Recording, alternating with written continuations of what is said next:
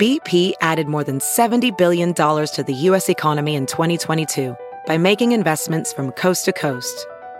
Investments like building charging hubs for fleets of electric buses in California and starting up new infrastructure in the Gulf of Mexico. It's and, not or. See what doing both means for energy nationwide at bp.com slash investing in America.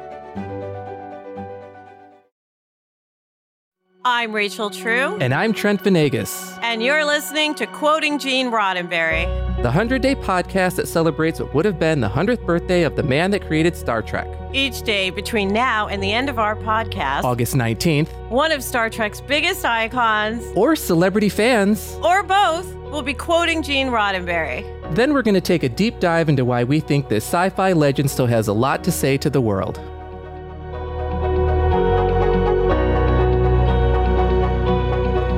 Today's quote is read by YouTube personality and LGBTQ plus activist Jazz Jennings. It is the struggle itself that is most important. We must strive to be more than we are. It doesn't matter that we will not reach our ultimate goal. The effort itself yields its own reward. And welcome back to the podcast, Quoting Gene Roddenberry, where we are lucky enough to have as our guest this whole week William Matthews, who is an artist, singer, songwriter, and an advocate. I'm going to throw it over to William, but I want to say this reminds me of so many things, frankly, from from auditioning. when you're an actor, you audition a million times for things and then you don't get it 99% of the time. And it's the fact that you bother to do it, you know, and learn and mm-hmm. grow mm-hmm. and become a better actor from each of those auditions. But also, the thing that strikes me, William and Trent, is I just want to point out it, it, Mr. Roddenberry is not saying you got to be in, live in a constant state of struggle. That's not at all what the quote is saying, just in case anyone misheard it. It's saying the struggle is important, right? Because we are striving to be more than we are. And it doesn't matter that we don't reach that goal, it is the striving. And usually, when I am trying to better myself, it's a struggle. Like I said in the last podcast, I'm learning, studying Latin right now just because I love words so much. And um, mm-hmm. I want to know the roots of our words, right? But it's a struggle. It's a struggle train for me with Latin. I mean, I'm picking it up pretty quickly, but I'm also missing a lot of things. And that's fine that I'm struggling with it because I'm striving to learn and grow and be better and make, you know, just make my thoughts wiser. What, William, what are your thoughts on this quote? You know, I fully agree with you. I think you're hitting the nail on the head here because as a songwriter, one of the greatest pieces of advice I was ever given about songwriting was fall in love with the work, not the success that comes from it. Mm-hmm. Fall in love with the work. And I think any artist, no matter what your craft is, you have to fall in love with the work right? It's the the striving piece. It's the putting your hands to the clay. It's putting your hand on the paintbrush. It's it's the for a songwriter. It's it's the constant you know coming up with melodies and oh this uh, and the, that's that's the struggle that we're really talking about here right is is to take to create something out of nothingness right to use to our faculties something different right to, to make a add, different yes. song with the same few notes yeah.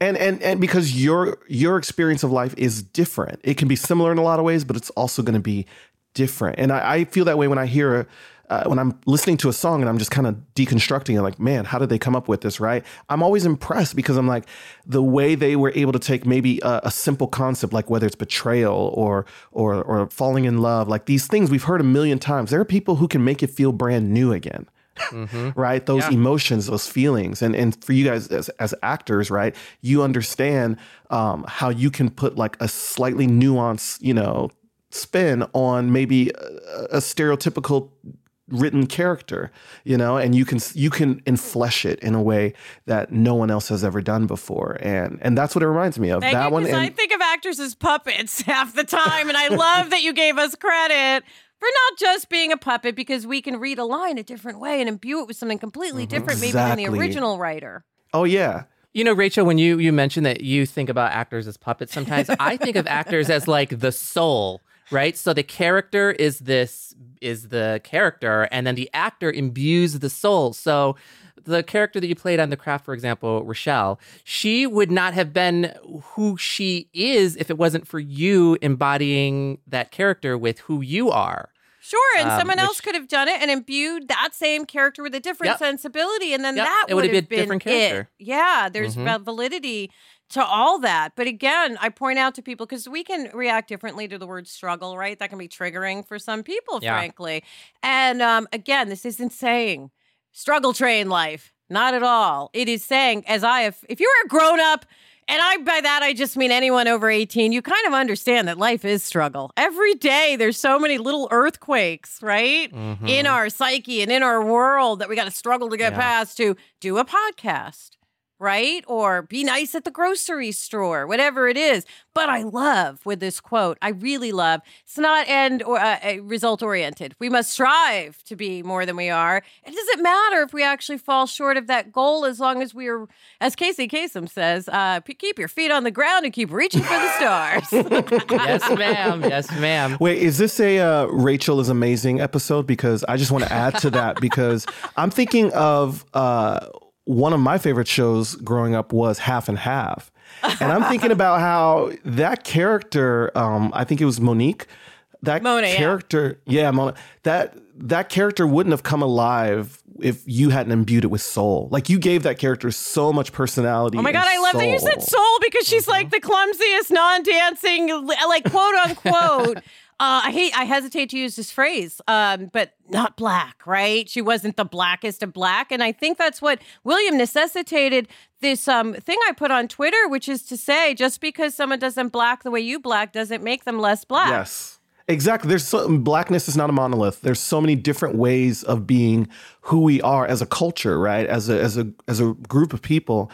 And and your experience of blackness, your expression of blackness is is blackness. And it's it's just as important and valuable as maybe certain portrayals that might feel, you know, more normal or Even whatever. if, because I call myself like a, an alterna, like manic pixie alterna black girl magic. That's kind of the roles I played in the '90s, right? And um, that's different. Just like Trent, Trent, you're Mexican American and you're a gay man and you work in television. That's different than a lot of your cousins, I bet, right? Mm-hmm, mm-hmm. And yep. yes. So Yes. getting them to understand your point of view, I'm sure has been a struggle at times. And even if you fail to change their mind or it's not the point. The point is that you were comfortable enough being you sitting at the dinner table saying, Yes, I'm a gay man, cousin. What of it? Yep. Yeah. You know, and when I uh, was blogging, and again, I'm very, very thankful for the career that I had. I was able to blog professionally for 12 years. And, it then he sold it for a so lot of well. money. Yeah, yeah, yeah. It was a great, great time in my life. And the number one question I would get asked always is like, how did you do it and how can I do it? And the honest truth that I always give as the advice, you know, blogging isn't quite what it was, but the advice that I always gave was and continue to give is you need to write for yourself and you need to stay committed to what it is that you are writing and, and the statements that you want to make. If you are writing, and this is from, from my experience, if I was writing for an audience that I thought what they would would wanted, I don't think I would have had the longevity and the success because the audience is always changing and you can't always write to everyone at the same time. So, you know, I I blogged for like three years before it even was anything, and back Wait, then, say that again no one, because people need to realize how long you worked. I, wrote I wrote my blog for like three years before it even got the attention struggle. of anyone. I couldn't Yeah. even get my own friends to read it. I'd be like, "Did you read my blog today?" And they'd be like, "No." Trent, I've given why? up You on know? my friends reading my book. Trust me. But the enjoyment that I got from writing about the things that I loved about pop culture on a daily basis, that was enough for me to keep doing it. And I I woke up and I treated it like a job. How'd you like, do it without uh, the outside validation for the three years? How did you get through the struggle of I'm writing this, but I don't know if anyone cares? It was it was a different time. This was the early 2000s. This is pre social media. Um, and then early on, I didn't really have uh, a comment section that e- that I mean, it was just like it kind of like I was writing into the void. And for me, the satisfaction of hitting publish every single day was what kept like I just enjoy I just lo- I just loved it. And I'd read it again and you know I'm like oh this you know and then as as other people started reading it and when I first realized I had a thousand readers I was like I will never meet a thousand people in my life you know in all parts of the world. Like how? Like it blew my mind. And then it just got bigger and bigger.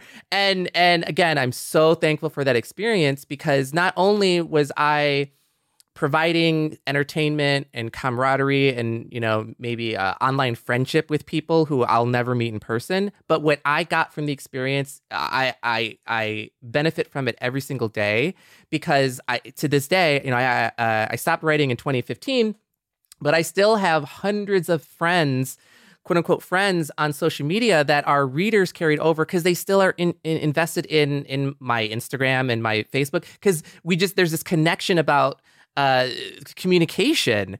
I just never did the blog to make money. It it just worked out that way. I wrote because it brought me enjoyment, and that was what the benefit was You were for me. bo- from the born under a lucky, hardworking star because there's a lot of hard work involved in that and a little bit of luck too, but hard work. But I also want to point out to everyone listening it's fine if your blog didn't hit it like Trent's did, or your song didn't make it to number one, or your movie didn't dot dot dot. Because the one thing, one of the only things I'm sure about is in life is that you never know, right? Where that's going to pay off down the line. Mm-hmm. You do this blog, you're like, well, it, it didn't hit it like Trent's, but it's got, you know, it's like 4,000 viewers or 2,000, whatever it is. You never know who one of those people is who says, I loved your blog so much that I'm recommending you for this. You don't do mm-hmm. it for the end result. And, you know, most actors have learned that the hard way, right? If you're only in it to become famous, good luck, right? It's Yeah. about the art you were creating and whether that resonates with the other people. What, William? This this reminds me of my other favorite quote, which is if you don't quit, you win.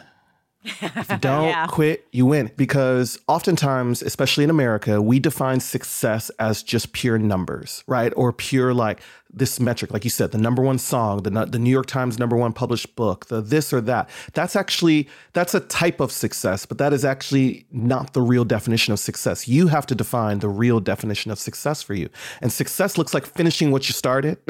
you know, success looks like showing up when you don't want to show up. Yeah. Success. And so when I say if you don't quit, you win, you win by showing up in the space. You win by going on the audition. You win and by writing the with song. yourself, William, as opposed to other. with yourself. Like Beyonce, I think says the same thing. She's like, uh, she's not in competition with anyone else other than herself. How can I do this better next time? How can I write this song better? How can I dance better? well, I, How can I? I know in the 90s, right, a couple different actors would come up to me and go, You get all my roles. And I was like, First of all, what all are you talking about?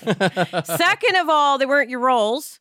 Third of all, don't compare yourself to whatever I'm doing over here because I don't know you. So trust me, I'm not comparing myself to your career, which uh, I'm human. Doesn't mean I don't get envious or bummed or when I don't get XYZ over the years, right? But I've always known that, like, I am my biggest competition. When I walked into a room and I freaked myself out with my nerves, that's me. That has nothing to do with anyone else. So all I can do is work on, oh, your nerves, Rachel, and how you react in a room. I can't worry that they are zippier or prettier or, you know, it was always hard for me? There were a lot of girls with a lot more money than me back in the day, and they had their clothes their Yeah. clothes, man. They would walk in Mm-hmm. and everything was magazine perfect. And I was very intimidated by that. I was in my struggle because I didn't have a trust fund or any money. Well, what's the comparison of that today? I think social media is the comparison, right? Like I, I call Instagram my daily dose of envy. That's how I genuinely. I'm like, oh yeah, this is the time of day where I get you know a little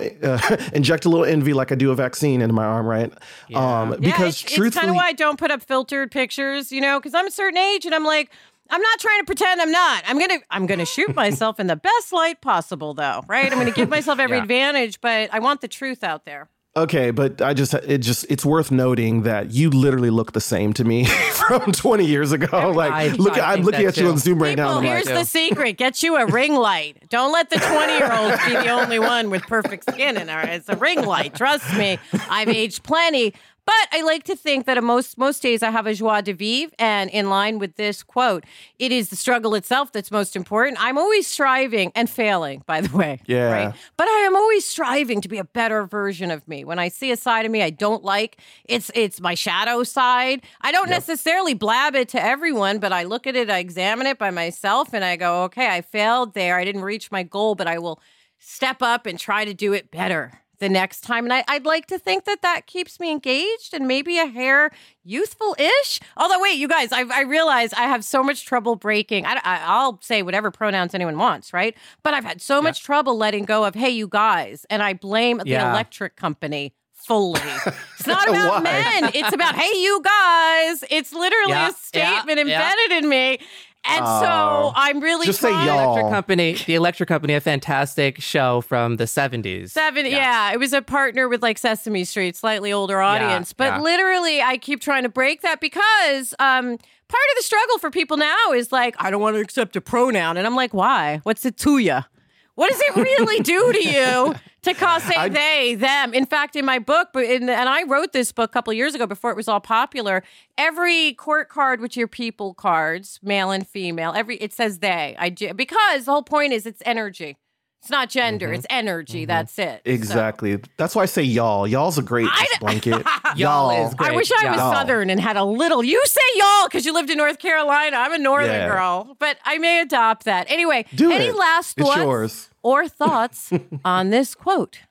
Yes, the last thing that I want to uh, talk about is that although Gene doesn't specifically mention humanity, he talks about we, so he's talking about humans. And when I think about the characters that I I personally love the most, and the ones that tend to I think resonate with a lot of the audience are the non-human characters like Data and the uh, holographic Doctor, Eh, because their stories are their story arc is that they are not human and they crave to be human or want to be treated as if they are human. So they want equal rights or they just want data just wants to be human and the doctor just wants to be treated like every other biological crew member. And it's the struggle where they don't always get it right or they try something like the doctor uh, infuse himself with with all of these personalities of, of really uh, uh, uh, celebrated his people from history. And then the darkest parts of those personalities made another personality in him and then he became evil for that episode. So it's like the struggle of their story that to me is the is one of the most compelling of all of the characters on all of the star treks.